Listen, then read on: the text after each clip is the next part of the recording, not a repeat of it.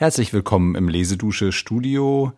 Unsere Stimmen kennt ihr schon und wir haben uns überlegt, dass wir euch ein wenig begleiten wollen in die Werkstatt unserer Sendungen und unserer Redaktion. Und zu diesem Zweck sitzen hier auf dem Sofa zwei Personen in unserem System. Die weibliche reife Stimme von Ulrike. Ja, und die äh, männliche Stimme von Dirk. Und wir wollen heute mal uns ein wenig beschäftigen mit einem Autor und einem Klassiker, den mit Sicherheit schon alle gehört haben oder der Name ist bekannt. Aber das ist so einer der Klassiker, die selten gelesen werden. Das möchte ich schon mal vorwegnehmen. ja, dafür gibt es auch einige Gründe, warum sie selten gelesen werden. Vielleicht noch mal ein kurzer Rückgriff auf unsere letzte Fundbüro-Folge, bevor wir das vergessen gab es da ein Rätsel, das hatte schon mit diesem Schriftsteller zu tun. Und zwar äh, ging es da, da um die Leidenschaft des Schriftstellers Marcel Proust bezüglich der Gemälde von Claude Monet. Wir hatten euch ein schönes Zitat vorgetragen. Da hat äh, Marcel Proust höchstpersönlich den Garten von Monet beschrieben. Und dieses Rätsel ist uns auch nicht ohne Grund unter die Hände geraten, weil das war ein sehr interessanter Ansatzpunkt, um über die Auswahl einiger Ausschnitte nachzudenken, die wir euch vortragen könnten. Ganz genau. Und eine kleine Ergänzung von mir noch, ähm, da ich bei uns im Team auch ein bisschen verantwortlich bin für die, ja, man würde sagen, Textverifikation, nennt man das so in, in Nachrichtenmagazinen oder ja, Bibliografien kennt der eine oder andere oder die eine oder andere von euch. Äh, und äh, ja, bei diesem Text war es auch so, dass der schwer auffindbar war, dieses Zitat, was wir genommen haben, und äh, hat sich versteckt, diese schöne Beschreibung in einer Rezension, die Marcel Proust über eine Schriftstellerin ein anderes Werk geschrieben hat. Äh, ja, und das war schon relativ knifflig, das zu finden, weil es dazu auch ja zu diesen kleineren Schriften äh, oftmals gar keine Übersetzung gibt oder keine Sammlung die man dann ganz bequem im Internet auswerten kann. Also das nur vorab. Mhm. Ja, und das fand ich cool, dass Dirk dieses Zitat gefunden hatte, weil das hat mir einfach geholfen. Also ich habe mich ganz, ganz eilig gemeldet, als Marcel Proust auf unserer Agenda stand, wegen seines 150. Geburtstages. Und dann mit etwas äh, Schrecken festgestellt, dass ich zwar sein äh, Werk in meinem Regal stehen habe und auch darin schon gelesen habe, aber es ja niemals, niemals ganz gelesen habe. Es ist ja maximal umfänglich mit weit über 1000 Seiten. Ich weiß nicht, haben viele Leute ausgerechnet, wie viele Zeichen und mhm. eigentlich uninteressant. Und da hat mir dieses Zitat hat mich halt inspiriert, weil ich dachte, ah, so ist das also. Proust hat äh, die Art von Monet und anderen Impressionisten äh, zu malen sehr verehrt. Und zwar aus dem Grunde, weil es da um eine veränderte Darstellung der Wirklichkeit geht. Ja, also das fand ich auch ganz interessant. Ich muss gestehen, dass ich wenig mehr von Marcel Proust kenne als den Namen. Den Namen des Werkes noch auf der Suche nach der verlorenen Zeit. Ich habe es aber nie gelesen und äh, ich muss auch gestehen, dass ich da erstmal schauen musste, überhaupt den Menschen Proust einzuordnen in die Zeit, was ja ganz interessant ist. Ähm, seine Lebenszeit äh, ist ja von 1871 bis 1922. Ja, also diese Lebenszeit liegt eben ziemlich parallel zu der Französischen Republik. Ich weiß gar nicht, welche es war. Die dritte? Ich glaube, die dritte war es. Und somit auch Kind seiner Zeit dieser sehr langen, diese lange Friedenszeit endet ja 1914 leider und ja, wie Ulrike schon sagte, in dieser Zeit sind ja nochmal wahnsinnig viele Experimente auch vorgenommen worden in Kunst und Kultur. Und ja, insofern ist auch Proust ein Bestandteil dieser, dieser interessanten Tendenzen. Und ja, meine Frage an dich vielleicht mal, was, was fandest du dann? Du hast dich mit ihm ja jetzt etwas mehr beschäftigt. Was, was hat dich besonders beeindruckt? Äh, also erstmal einen Punkt hast du jetzt schon genannt. Also erstmal sein Antrieb, äh, Schreiben neu zu erschaffen.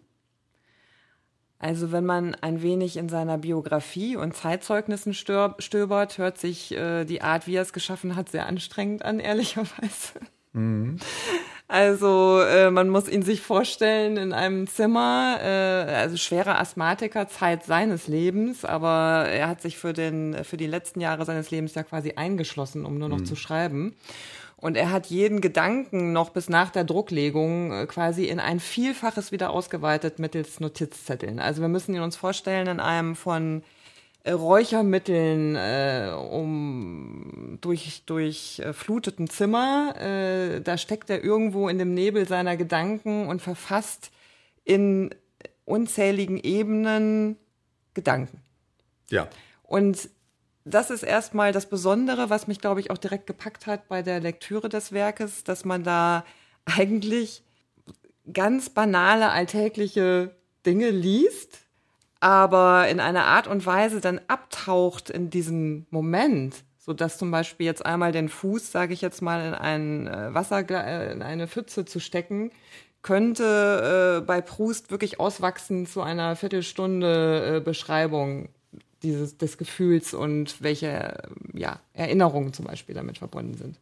Ja, also ich weiß, was du meinst. Ich habe auch einige dieser Texte eingelesen für uns, für unsere Sendung, habe mich da äh, doch teilweise schwer getan, weil diese, diese, äh, allein diese Satz, diese Satzkonstruktion doch sehr äh, wuchernd manchmal äh, daherkommen und äh, man überhaupt den, den droht, den Faden zu verlieren, allein schon beim, beim Lesen. Es kann ich nachvollziehen und wenn man sich diese äh, Faxibile anschaut, äh, dieser Manuskriptseiten, äh, fragt man sich ja sowieso, äh, wie der Autor es überhaupt noch geschafft hat, da überhaupt noch durchzusehen selber, muss man sagen. Und das Ganze irgendwie abzuschließen, wobei dann sicherlich auch äh, das Lektorat je nachdem, wie die Aufgaben verteilt waren, dort äh, ja dann auch wahrscheinlich sich äh, mehr als einmal die Haare ausgerauft hat, wenn man sich das anschaut. Das ist, da hat ja irgendwie keiner mehr irgendwie einen Durchblick gehabt. Na, mit Sicherheit. Also am Anfang wollte es ja auch gar keiner verlegen. Mm. Ist vielleicht auch eine Erklärung ja. dafür, ja. dass sich allen die Haare gesträubt haben. Also so, wenn ich das richtig erinnere, hat er sogar seinen äh, den ersten Band äh, erst selbst verlegt. Selbst bezahlt auch wahrscheinlich. Selbst bezahlt, genau. Äh, Im Glauben eben an diese völlige neuartige Art von Literatur. So hat er es auch selbst betrachtet betrachtet.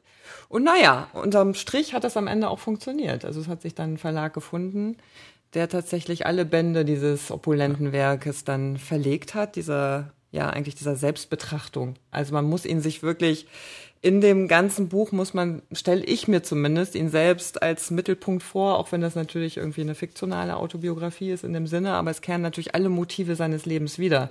Ja. Eines Lebens, was mir im Übrigen sehr fremd ist. Deswegen bin ich hänge ich, da habe ich mich da ein bisschen von distanziert, mm. weil mir das für die Sendung nichts wirklich gebracht hat, mir zu überlegen, äh, wie er gelebt hat, auch in diesem sehr engen, intimen Verhältnis mit seiner Mutter und diesen ganzen Geschichten. Mm. Für mich war viel wichtiger, ja, was treibt er da eigentlich beim Schreiben? Mm. Und äh, mir ist aufgefallen, und da, da kommen wir wieder zurück zu dem Gemälde, also es ist wie diese vielen Pünktchen, das ist jetzt sehr unfachmännisch ausgedrückt, ja, in den Monet-Gemälden zum Beispiel ja. nachher zu einem Gesamteindruck führen. Ja. So führt bei Proust auch, führen diese vielen, ich nenne es jetzt einfach mal Zeichen, ich will es schon kaum noch Worte nennen, also führt das mhm. alles zu einem Gesamteindruck.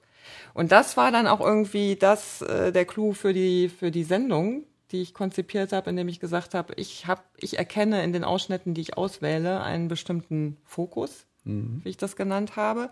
Also für mich geht es in einem Abschnitt im weitesten Sinne, obwohl das nie so benannt wird, um Vergänglichkeit. Okay. Und da wird dann die Textstelle dazu nochmal vorgetragen. Und ich finde, das gibt dann am Ende so zumindest ein Gefühl dafür, wie kann man Proust lesen.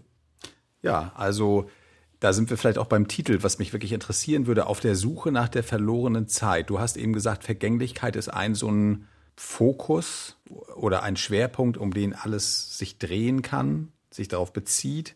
Äh, ist das, kann man das so beschreiben oder äh, meint er das auch auf sich selbst bezogen oder beziehungsweise, wenn ich es richtig mitbekommen habe, ist er selbst ja dann verbaut in diesem Roman, in der Hauptfigur? Und äh, ist das äh, ist das ein Problem für ihn, dass er irgendeine Zeit äh, verloren hat, die quält ihn das äh, diese Hauptfigur oder äh, wie muss man sich das vorstellen? Also wie, wie gesagt, ich habe es jetzt nur stellenweise gelesen, aber habe natürlich dann äh, mit den paar Zeilen kein, äh, keine Vorstellung von 1500 Seiten Gesamtwerk. Das ist ein bisschen schwierig, was sich ja auch bei ihm übrigens über Jahrzehnte ja äh, gezogen hat in der äh, Produktion. Mhm. Wie würdest du das versuchen, mir irgendwie zu erklären? Mhm. Also ähm, auf der Suche nach der verlorenen Zeit ist eigentlich eine ganz schöne Formulierung dafür, dass er versucht, Erinnerungen festzuhalten. Also eigentlich dreht sich meines Erachtens äh, das ganze Werk darum, wie man Erinnerungen so festhält, dass sie einem selbst wahrhaftig erscheinen, aber auch andere Menschen interessieren. Mhm. Aber ganz nebenbei, nicht, dass das jetzt so wirkt wie eine Selbstbetrachtung über tausende von Seiten, ist es natürlich auch ein äh, Gesellschaftsbild in allen Feinheiten. Also alles, äh, was dort äh, passiert, äh, was beschrieben wird, gibt einem auch eigentlich einen fantastischen Einblick in, in Zeit und Gesellschaft an der Stelle. Das ist in der Betrachtungsform klar, weil er nähert sich den Erinnerungen äh, sozusagen über die Beschreibung von Begegnungen, Reisen. Wie muss man sich das denn vorstellen? Äh, sowohl die Hauptfigur als auch diese Kreise, sag ich mal, in denen er sich bewegt. Ist das wieder so, äh, wie man das so vor Augen hat, in dieser Belle Epoque sind das so auch diese, diese großbürgerlichen, äh, adligen, zum Teil adligen äh, Familien, in denen sich dann alles so äh, ja, sammelt, alles das, was für die Zeit typisch ist. Also ich gehe mal davon aus, dass der Proust jetzt nicht äh, diese, diese, diesen Roman angesiedelt hat in den untersten Schichten, die ums Überleben kämpfen, Tag für Tag, sondern es wird wahrscheinlich so sein, dass es eben genau in diesen äh, Auserwählten, in diesen oberen 10.000 irgendwie angesiedelt ist, äh, weil auch nur die haben am Ende des Tages ja auch die Muße, ja. äh, sich da irgendwie, äh, ja, mit diesen Themen zu beschäftigen, reflektieren zu können. Ist es so? Ja.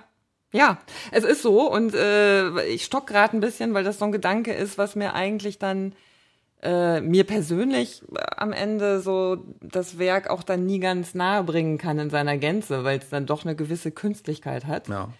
Äh, und es findet, es ist eigentlich wirklich unter Ausschluss ähm, größter Bevölkerungskreise. Also mhm. seine Beobachtung gilt seiner engsten Umgebung und die, die er überhaupt noch gesehen hat. Das passiert dann in Club, in Salons. Mhm. Äh, es war seine eigene Familie, auch wohl situiert. Äh, er konnte Reisen machen, er konnte eigentlich ohne fast leben, ohne zu arbeiten. Also er konnte sich seinem Schreiben im vollsten Umfang widmen. Also gar keine Not zu leiden. Mhm. Und ähm, ja, das kann einem das Ganze auch manchmal dann so ein Stückchen unsympathisch machen, wenn man sich, wenn man drüber nachdenkt. Äh, es ist also ein bisschen dekadent, so höre ich das raus. Ne? Also es ist ein bisschen, äh, wie man sich das so vorstellt, tatsächlich so die, die alte Welt des 19. Jahrhunderts kurz vor ihrem Ende, diese Dekadenz, die da auch mitschwingt. Äh, der erste Band ist ja 1913 ähm, äh, veröffentlicht worden, wenn ich das richtig sehe. Also wirklich am Vorabend des Ersten Weltkriegs, wo ja komplett alles äh, kaputt gemacht wird und, und, und auf Null gestellt wird danach, wo nichts mehr danach ist, wie es davor war.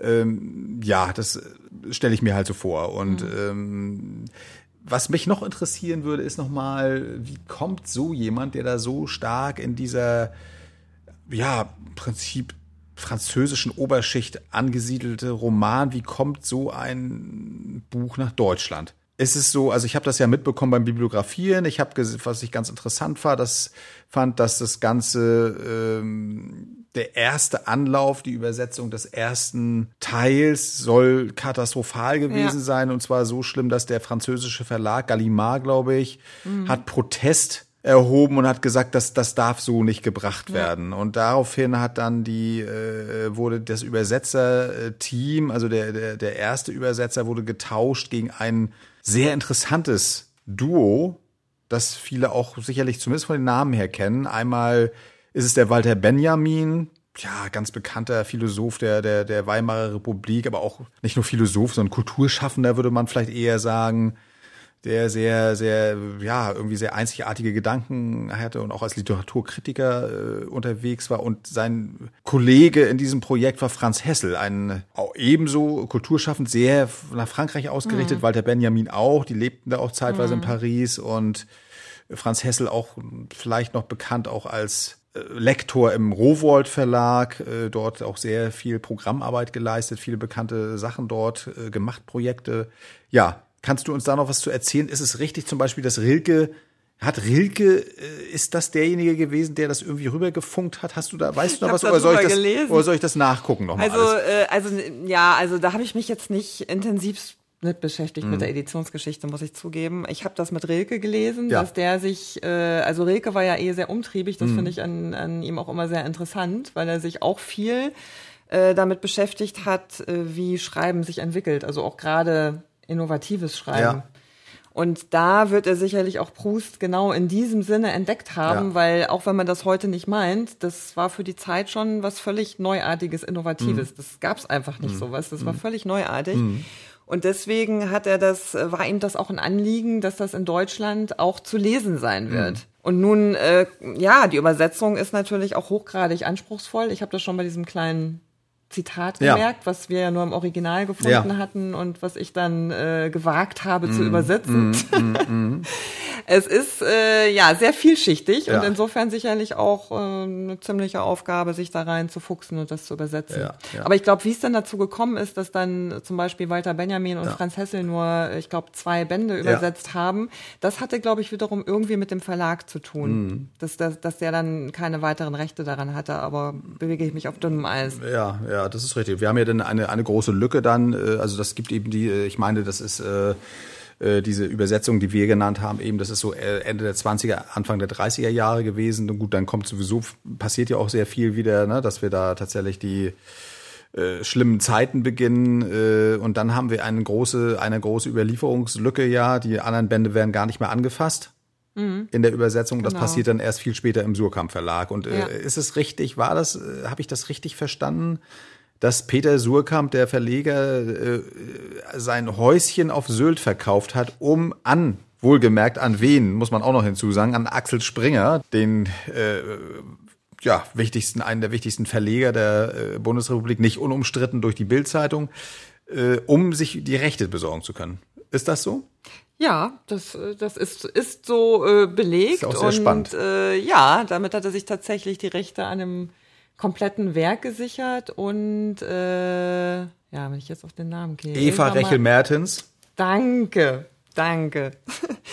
äh, hat das dann, ähm, ich glaube, im Rahmen von sogar erstaunlichen fünf Jahren ja. das komplette Werk übersetzt. Also Wahnsinn. Also ich finde es wirklich absolut erstaunlich, ja. weil man denkt ja fünf Jahre, na, ist ja schon ganz ja. schön lange Zeit. ne? Also wenn man fünf Jahre nichts anderes tut, muss man ja auch wohl hinkriegen. Aber das ist wirklich äh, eine Mammutaufgabe und äh, ja, sehr schön sehr gut lesbar und äh, nun ist es so bei Proust, dass man da tatsächlich jetzt auch die äh, Beispiele für also äh, wundervolle Passagen mutmaßlich in jedem der Bände finden würde, weil sich das natürlich durch das gesamte Werk zieht. Ne? Genug der Vorrede. Lass die Spiele beginnen. ja, ich würde sagen, äh, ihr findet unsere Sendung wie immer in der Lesedusche. Wir verlinken das hier und würden uns freuen, wenn ihr jetzt ein bisschen Appetit bekommen habt um da mal tatsächlich unsere äh, Textauswahl auch genießen zu können. Das würde uns freuen. Ja, auf jeden Fall. Und ja, das erste Mal war jetzt so ganz angenehm, fand ich. Genau. Und wenn ihr Fragen habt dazu, übrigens, das wollte ich noch sagen, äh, meldet uns, euch gern. Wenn ihr Anregungen, Fragen habt, äh, einfach über das Kontaktformular der, auf lesedusche.de gehen. Wenn ihr da irgendwas wissen wollt zu diesem Thema, meldet euch einfach. Ne? Da können wir euch auf jeden Fall weiterhelfen. Ja, das ist ja auch in unserem Sinne. Ja, genau. Und vielleicht auch noch Anregungen habt, Wünsche, sind wir für alles offen. Gut, also bis zum nächsten Mal. Bis zum nächsten Mal. Tschüss.